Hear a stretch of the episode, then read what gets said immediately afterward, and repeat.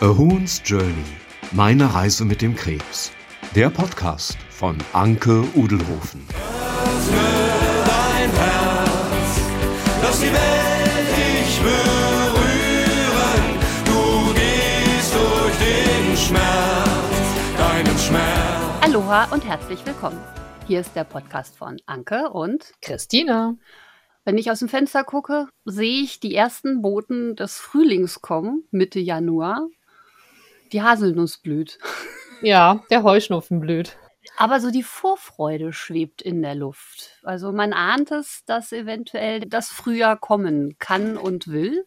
Und die Sonne und die Wärme und die, Blumen. Oh, die Wärme. Und ich bin immer ganz wild auf die ersten grünen Triebe, die da so aus den Bäumen sprießen. Im Moment habe ich ja so eine ganz aktuelle, also so eine ganz konkrete Vorfreude. Also quasi mein Frühling kommt schon nächste Woche. ja, es ist etwas Schönes passiert. Eine Überraschung, über die du reden möchtest. Du musst, es muss raus. Ich, genau, also ich, ich, also es ist so schwierig. Ich habe ja auf äh, Facebook, musste ich es schon von mir geben, ich habe etwas äh, gewonnen. Ich habe das große Glück, dass ich kommende Woche nach Berlin fahren darf. Zusammen natürlich Hurra! mit meinem Begleiter, meinem besten Kerl Stefan, weil ich ohne Begleiter und ohne Rollstuhl aufgeschmissen bin. Also wir werden zu zweit nach Berlin fahren und wir werden eine Fashion Show sehen. Die erste Modenschau meines Lebens und ich bin so mega fett aufgeregt. Ja, wir können erzählen, wie das passiert ist, ne? Bei Kilian Kerner. Kilian Kerner ist der tolle, der süße, der nette Designer, der dich eingeladen hat. Also er hat ein Preisausschreiben und das habe ich gesehen bei Instagram. Der hat also gesagt, hier, ich äh, habe einen, einen tollen Preis für euch, meine Schau angucken und eine Übernachtung in einem Fünf-Sterne-Hotel. Schreibt mir hier drunter, warum ihr diese Show sehen solltet. Warum ihr die Richtigen dafür seid. Und dann habe ich gedacht, Eben, weil ich noch wusste, du hattest mal irgendwas mit Mode und Fashion Show, hattest du mal auf deiner Bucketlist, die du mal für Freunde gemacht hattest. Da habe ich gedacht, ich bewerbe mich für dich. Ja, und dann hat das geklappt. Ja, dann, dann hat sich der Kilian gemeldet und, ne, also bei dir hat er sich vor allen Dingen dann auch gemeldet. Gut, wir haben jetzt noch nicht so viele Podcast-Folgen, aber ich glaube, der geneigte Hörer wird festgestellt haben, ich werde nicht so schnell sprachlos. Aber ich erwartete eine Mail oder eine, einen Anruf von seiner Assistentin und ich gehe ans Telefon, melde mich und dann, ja, hallo, hier ist der Kilian Kerner. Ja, und dann ka ka kam erstmal nichts und dann ein bisschen Stottern. Ich habe den Äh, Anruf hallo. im Wohnzimmer entgegengenommen. Stefan saß dabei, der sagte nachher, als ich dann wieder reinkam, sofort, das war der Kilian Kerner selbst, oder? Er hat das sofort an meinem Gesichtsausdruck und an meiner Reaktion gemerkt, dass ich da so überhaupt nicht mit gerechnet habe. Ich fand das so, so irre, dass mich quasi, ne, er Designer selber angerufen hat. Genau. Mich hat, oh, mich hat ein Designer angerufen. Und was hat er gesagt? Er hat mir halt mitgeteilt, dass das alles so klappt. Hatte mich dann auch noch gefragt. Er hätte eben auch gehört, dass es für uns schwierig mit dem Hin- und Herfahren wäre und dass es für uns besser wäre, wenn wir noch eine zweite Nacht in Berlin bleiben könnten. Und hat mir dann auch erklärt, dass das nicht ganz so einfach ist, aber er würde sich drum kümmern und nachfragen in diesem wundervollen Boutique-Hotel, in dem Schlosshotel, ob wir noch eine Nacht früher kommen könnten. Und ich rufe sie dann gleich noch, ich rufe dich dann gleich noch mal an. Ähm, war auch ganz spannend für mich. Ich bin lange jetzt aus Jobs raus, so mit anders als Pflege oder selbstständig. Halt mich gewundert, dass er mich sofort geduzt hat. Und das fand ich sofort so Mhm. schön und so, so, so freundlich und so nett und so angekommen. Ja, das machen die Designer immer. Das habe ich festgestellt, immer wenn ich die interviewt habe vor der Fashion Week. Dann, ich habe ja oft so fürs Radio berichtet und die Designer duzen dich ganz, ganz schnell. Also gerade Kilian Kerner, der ist sofort, ich habe ihn dann auch schon x-mal getroffen, aber der ist sofort, auch die ganzen Agenturen, die für die Designer arbeiten, die sprechen dich sofort an, hey Christina, wann kannst du kommen und so. Also es ist süß, ja. Also man ist sofort vertraut miteinander. Ich glaube, das sind auch die Abläufe und gerade in einem Bereich, in dem ja auch viel international gearbeitet wird. Äh, Ja. Im Englischen gibt es halt nicht wirklich ein Sie. Von Mhm. daher ist das auch in anderen Bereichen üblich. Also ich habe das, Das auch schon stimmt. von einem, von einem normalen Verkaufsjob oder sowas gehört.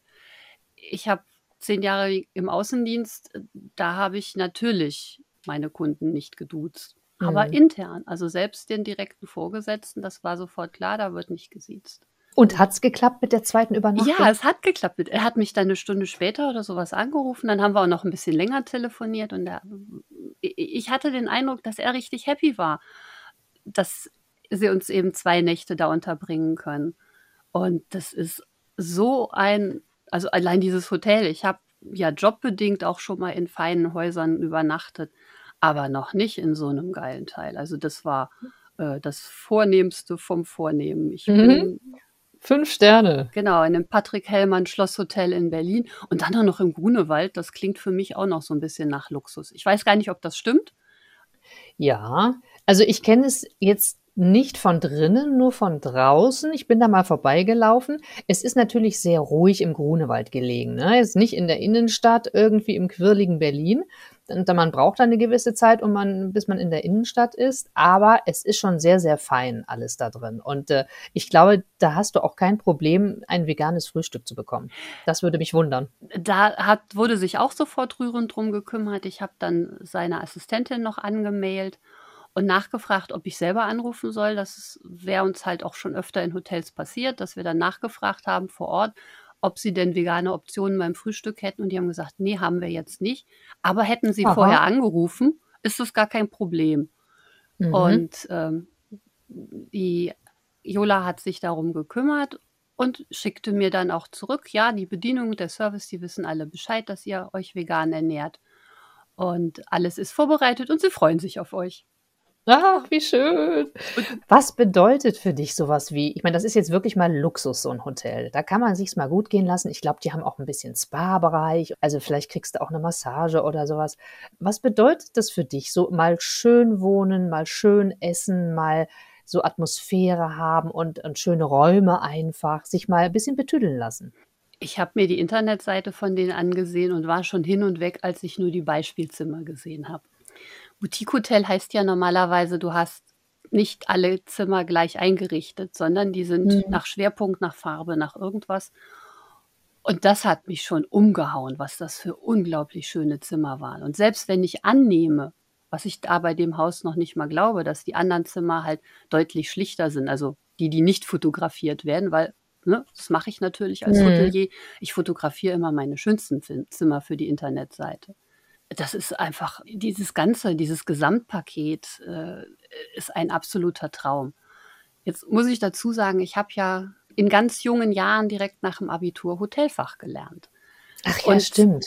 es ist nie so richtig weggegangen. Also ich habe in dem Job nie gearbeitet, also ich habe nie wieder in einem Hotel gearbeitet, wollte es auch nicht, also mir ging da nichts ab. Aber je älter ich wurde, umso mehr kamen Erinnerungen zurück und auch so das Auge fürs Detail.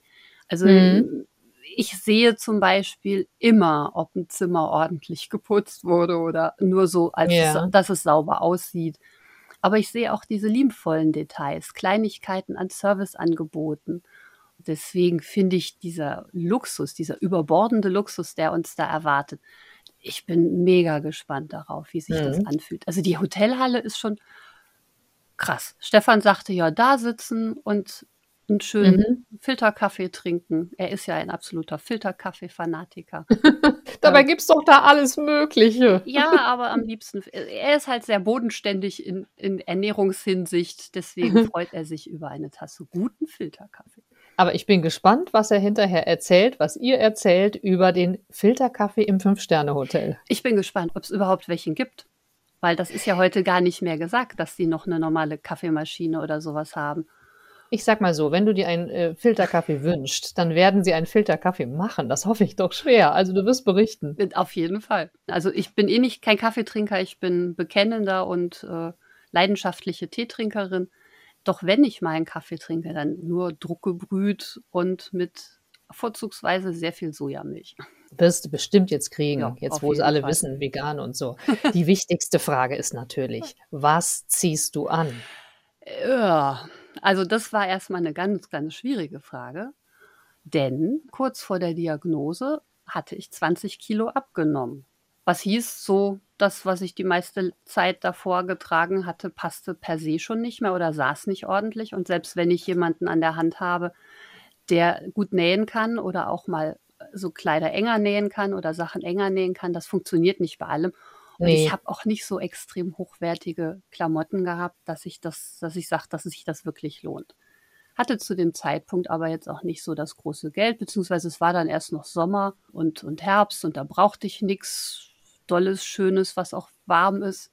Ja, dann kam die Diagnose und da hatte ich alles andere außer Mode im Sinn. Mhm. Habe seitdem dann noch mal abgenommen. Das heißt, mein Kleiderschrank war jetzt eher so auf Bequemlichkeit ausgerichtet, vor allen Dingen Sachen mit keinen engen Bündchen. Und ich trage, wenn wir irgendwie weggehen also ausgehen ist häufig Konzerte und das sind ganz viel so Konzerte, da gehe ich eben in 'ner bunten Snacktights, also Strumpfhose und abgeschnittenen Jeans. Was ich habe, sind 227.003 äh, Nerd-Shirts oder Band-Shirts was. Aber das Okay. war jetzt alles nichts, von dem ich gesagt habe, so: „Hm.“ Mein erster Gedanke war dann: „Oh ja, 'ne Marlene-Hose wäre, glaube ich, ganz schön.“ Und Mhm. entweder auch so 'n bisschen Vintage-Look. Habe dann geguckt, ich habe noch 'ne Marlene-Hose, auch eine, die passt, aber die schreit jetzt nicht so direkt Marlene-Hose. Und dann hat Stefan mir eine wunderschöne neue bestellt mit sehr weitem Bein und mit 'nem ganz breiten Bund, der bis fast unter die Brust geht. Also auch was für meine Innereien und für langes Sitzen im Rollstuhl geeignet ist. Also die hat mich schon mal sehr happy gemacht. Es war noch ein bisschen spannend. Der Versand hat ein Abenteuer draus gemacht, aber sie kam gestern mit der Post. Ach, Gott sei Dank. Gibt's denn überhaupt Sachen für dich, die im Rollstuhl dann zu tragen, äh, schwierig sind oder gar nicht gehen? Ich bin immer noch sehr zufrieden mit meinen Beinen, deswegen zeige ich die gerne. Und Mhm. kurze Röcke, also 'n Rock, von dem ich sage, so, uff, ich mit in meinem Alter und so fände ich halt schön, muss nicht mehr grade knapp pobedeckend sein, sondern meistens gehen die so bis zum Knie. Wenn ich mich dann Mhm. aber hinsetze oder die meiste Zeit sitze, dann hängen die irgendwo auf'm halben Oberschenkel und das finde ich einfach nicht schön. Ja. also ich persönlich mag das dann so nicht. Deswegen auch also zum Punkkonzert 'ne kurz 'ne abgeschnittene Hose, gar kein Problem. Aber zum Beispiel auf der Hochzeit meiner Nichte, wo ich eigentlich wohl so 'n knielanges Kleid oder so was ausgewählt hätte, habe ich 'n langes Kleid gekauft mit 'nem hohen Schlitz, sodass, wenn ich dann stand, sah man trotzdem ein bisschen von meinem Bein. Da sah ich übrigens überhaupt fabulous aus. Das wirst du auf der Fashion Week auch, äh, sein auch aussehen. Nur dann jetzt mit Glatze. Ja, ich habe es gesehen bei Facebook. Du hast dir den Kopf geschoren. Ja. War das, äh, sagen wir mal, nötig wegen Chemo und so weiter oder war dir einfach danach? Das stand eigentlich schon länger im Raum. Ich habe ja jetzt 'ne ganze Weile diesen Undercut gehabt, also rundrum Seiten und Hinterkopf, die immer mit'm Langhaarrasierer so auf 5 bis 8 Millimeter haben wir die gehalten. Also so, dass Mhm. man die Kopfhaut noch nicht durchsah. Und das auf'm Kopf so von vorne im Spiegel ging das einigermaßen, aber es schien halt die Kopfhaut total durch. Und ich muss dann immer an die alten Männer denken, die sich verzweifelt ihre 3 Haarsträhnen über die Glatze schieben. Ja, geht gar nicht. Und das finde ich fürchterlich und habe immer gesagt, man muss auch loslassen können. Und dann habe ich in 'n Spiegel geguckt und mir das einmal von hinten beguckt und dachte nur: „Ja, man muss auch einfach loslassen können.“ Und habe mich dann für für Bald Head entschieden. Ich weiß nicht, ob ich's so lasse oder ob ich's halt auch so weitermache oder nur für Anlässe, dass ich sie wirklich nass rasiere, dass sie ganz nackig ist. Wobei ich gestern noch gedacht habe, es gibt in letzter Zeit so oft Videos von Männern, die sich die Glatze epilieren lassen. Ach. Und also irgendwie fände ich das schon so einmal ausprobieren, das fände ich schon cool. Ähm, Mhm. ich habe also diesen Schmerz finde ich erträglich. Also, ich habe 'ne Zeit lang auch Brazilian gemacht und wer das als Frau erlebt hat, die kann sich auch die Glatze epilieren lassen. Das ist, äh, gar kein Problem. Aber ja, ist das für dich schön oder ist das für dich einfach praktisch? Ähm, ich muss mich da immer 'n bisschen dran gewöhnen. Also dieses Mhm. ganz nackig äh, deswegen haben wir halt jetzt die Option ich habe hier, äh, gestern mit der Post was, 4 mal 4, also 16 verschiedene Glitter Ach. geliefert bekommen, die Stefan mir überraschenderweise bestellt hat. Und mit 'n bisschen Glück ist dann heute auch der passende Glitterkleber dazu Bodykleber dazu da. Und dann mache ich mehr Glitzer auf die Glatze und dann ist Ach. das eben auch 'n Statement und dann finde ich's schön. Also, ob ich jetzt sage: „Boah, toll, hier, äh, Glatze steht mir total super, weil ich so 'n schönen Kopf habe“, das denke ich nicht, weil ich habe einen kleinen Kopf, aber so schräg von der Seite sieht es schon so ein bisschen aus, als könnte ich den für so ein, so ein Remake von Bo äh, Coneheads hieß der Film. Dass ich bei einem Remake von Coneheads teilnehmen Oh Gott. könnte. Habe aber auch sehr viel positive Rückmeldung auf die Fotos bekommen, dass viele gesagt haben, boah, du bist so schön und das steht dir so gut. Mhm. Ja, und jetzt Gab's auch- sie beglittert. Gibt es auch schon mal dumme Kommentare, wenn du da draußen auf der Straße rumläufst, von wegen, äh, guck mal die Frau oder so? Kann ich nicht sagen, weil ich ganz schlecht bin in solche Kommentare hören. Also Mhm. wenn die jemand hört, dann ist das Stefan. Der sieht auch schon Okay. mal b- böse Blicke, auf die er dann entsprechend zurückblickt und dann gucken die immer ganz schnell weg. Ich selber nehme das gar nicht wahr. Ich habe mir schon mal eine Glatze gemacht, wenn auch nicht rasiert. Das war mein Geschenk zum 48. Geburtstag, weil ich schon immer gerne mal eine Glatze haben wollte und ich mich es nie getraut habe. Deswegen war das jetzt mit der Krebsdiagnose irgendwie total schräg, weil wir auch anfangs gedacht haben, weil das Medikament, was ich jetzt auch nehme, macht auch chemobedingten Haarausfall. Naja, dann habe ich 48, habe ich sie mir auf, weiß ich nicht, drei oder fünf Millimeter war das. Und das fand ich cool. Also ich war erstaunt, wie gut mir das gefallen hat. Und da kamen dann aber auch schon mal Rückmeldungen, so, oh, die, die schönen langen Haare und mhm, tatsächlich sogar ein oder zwei Sprüche, ne? Frauen mit kurzen Haaren finde ich jetzt per se erstmal unästhetisch. Ja, Und ach Gott. mit den Leuten bin ich aber auch nicht mehr befreundet. Das, ähm, Ja. äh, Wer sowas in der Öffentlichkeit äußert, der hat äh, einfach die modernen Zeiten nicht verstanden. Der legt die Werte auf die falschen Dinge, würde ich mal sagen. Ne? Auf jeden Fall. Aber interessant, äh, ich meine, es gibt bestimmt viele Menschen, die fürchten die Chemo, weil sie ihre Haare verlieren. Und du äh, machst das sozusagen vorher schon freiwillig. Und jetzt erst recht. Ich habe vorher schon sie sehr kurz gemacht, hatte sie auch schon komplett ganz kurz. Ich meine, zwei Jahre sind ja jetzt nun auch eine lange Zeit, in der die Haare dann auch nochmal wachsen können. Nachdem ich gelesen habe, dass dieses Cisplatin Haarausfall machen kann und ich sowieso sehr dünne Haare habe, sehr brüchige Haare und mit meinen Haaren noch nie viel anfangen konnte, habe ich von vornherein gesagt, dann lieber mit Vorsatz, als dass ich irgendwann morgens wach werde und habe die langen Zotteln auf dem Kissen liegen. Das ist, Mhm. äh, ich ich finde es ein wenig traurig, weil ganz oft ja Krebs, um es nach außen darzustellen, in Filmen und Serien und sowas zum Beispiel, wird ja fast jedes Mal dargestellt, eine Frau mit Tuch und Ring unter den Ja. Augen. Und dieser extrem krasse Haarausfall, den gibt es sehr häufig, glaube ich, bei den Chemotherapeutika für Brustkrebs.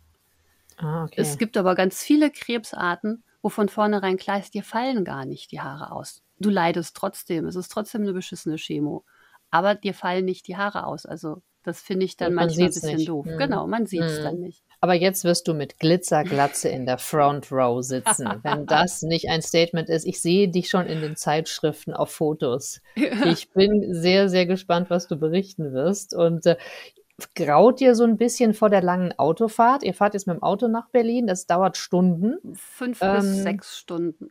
Ist das für dich jetzt so, so ein bisschen so ein, so ein Horror, so ein, so ein Berg? Äh, Toll ist es nicht, weil dieses lange Sitzen ist in vielerlei Hinsicht anstrengend. Aber wir fahren nur zu zweit und ich kann mir meinen Sitz so einstellen, wie ich möchte. Das heißt, im Notfall drehe ich den ganz nach hinten, dass ich dann fast liege oder ich setze mich auf die Rückbank oder irgendwas. Also ich habe da Möglichkeiten, wie ich das verändern kann. Und Stefan ist ein sehr umsichtiger und ein sehr rücksichtsvoller Fahrer. Das merkt man immer, wenn man Fahrer hat, die Kinder großgezogen haben. Wenn du dann sagst, du, ich müsste mal Pipi, dann Mhm. kannst du dir sicher sein, der nächste Parkplatz wird angefahren mit Toilette. Das ist äh, Ja, natürlich. bei Kinderlosen habe ich das im Kollegenkreis schon ganz oft erlebt, dass ich dann, nachdem wir an der dritten Toilette vorbeigefahren sind, massiver drohen musste. Ach du Gott, nein, nein, nein, nein, nein. Ihr werdet gut ankommen mit Auf vielen jeden Fall. geruhsamen Pausen. Freust du dich denn auch auf Berlin? Also ein bisschen Zeit habt ihr ja auch, um sich um euch ein bisschen noch was anzugucken. Also so, so ein bisschen freue ich mich auf Berlin. Ich muss gestehen, ich bin nicht so ein großer Fan von der Hauptstadt. Das ist so riesig und wahrscheinlich laut und bin ja so eine Landpomeranze, deswegen finde ich dieses Hotel da ab vom Schuss perfekt. Worauf ich mich freue, ist das eine oder andere wiederzusehen. Ich war 1984 in Berlin, das heißt noch mit der Schule. Dann war ich 91 oder 92, also ganz kurz nach der Öffnung. Bin mit dem Menschen, mit dem ich da hingefahren sind, wir sind zu seinen Eltern später weitergefahren. Die haben dort irgendwo auf dem Dorf äh, Häuser erworben und da haben wir geholfen beim Renovieren. Das war schon toll, einmal durchs Brandenburger Tor zu laufen.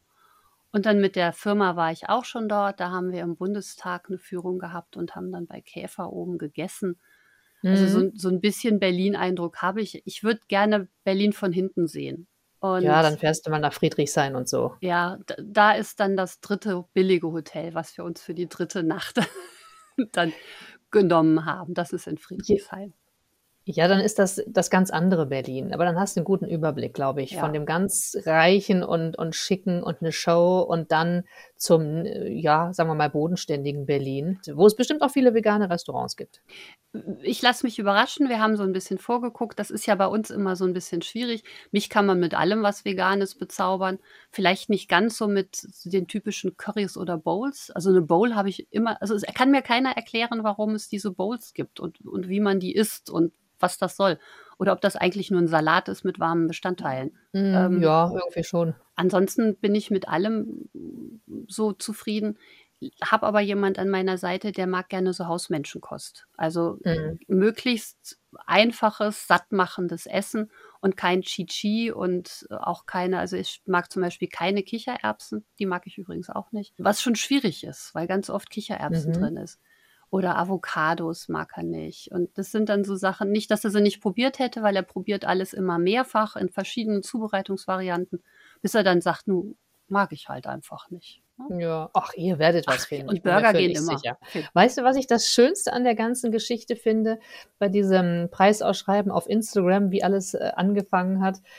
Viele Menschen, die dann meinen Post gelesen hatten, dass ich mich für dich bewerbe und warum ich mich für dich bewerbe, die haben dann drunter geschrieben, ach Mensch, jetzt wollte ich hier auch gerade eine Bewerbung abgeben, aber ich gönne es Anke.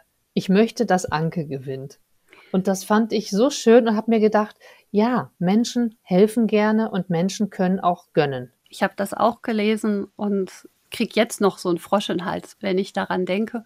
Und das, was ich von ganzem Herzen eigentlich nur dazu sagen kann, ist ein, ein, ein Danke an unbekannte Menschen und ein Danke an Kilian Kerner, ein Danke an dich. Und ach, das Leben kann schon toll sein.